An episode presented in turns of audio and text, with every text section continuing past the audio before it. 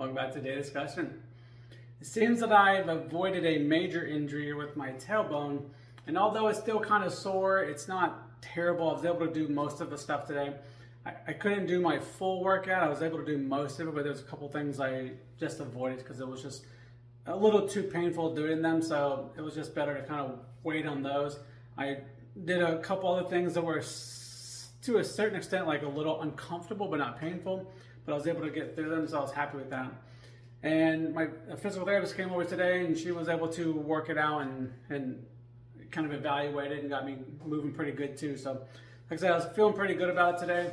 But really the, the point would be is that the reason I was able to bounce back from this so fast and able to get to a point where I didn't injure myself worse when I probably should have in that circumstance is because I've prepared my body to handle this in the first place. So I haven't, I didn't wait until I got injured to learn how to recover.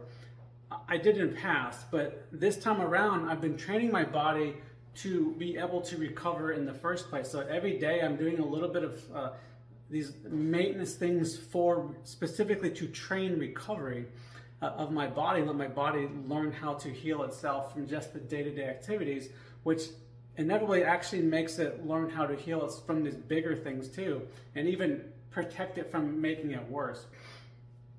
So some of the things I do is not only do I do my physical training for uh, strength and some of these skills I'm working towards, but I work a lot of stabilizer type exercises too that I've incorporated on a, on a daily basis that I can do because they're not really, really rigorous and they're not super um, time, you know, they're not time intensive and they don't really get you worn down too much. So, but they work to stabilize the muscles really well and allow your body to be able to adapt and overcome a lot of these different uh, injuries and ailments and, and kind of bumps and bruises a lot faster.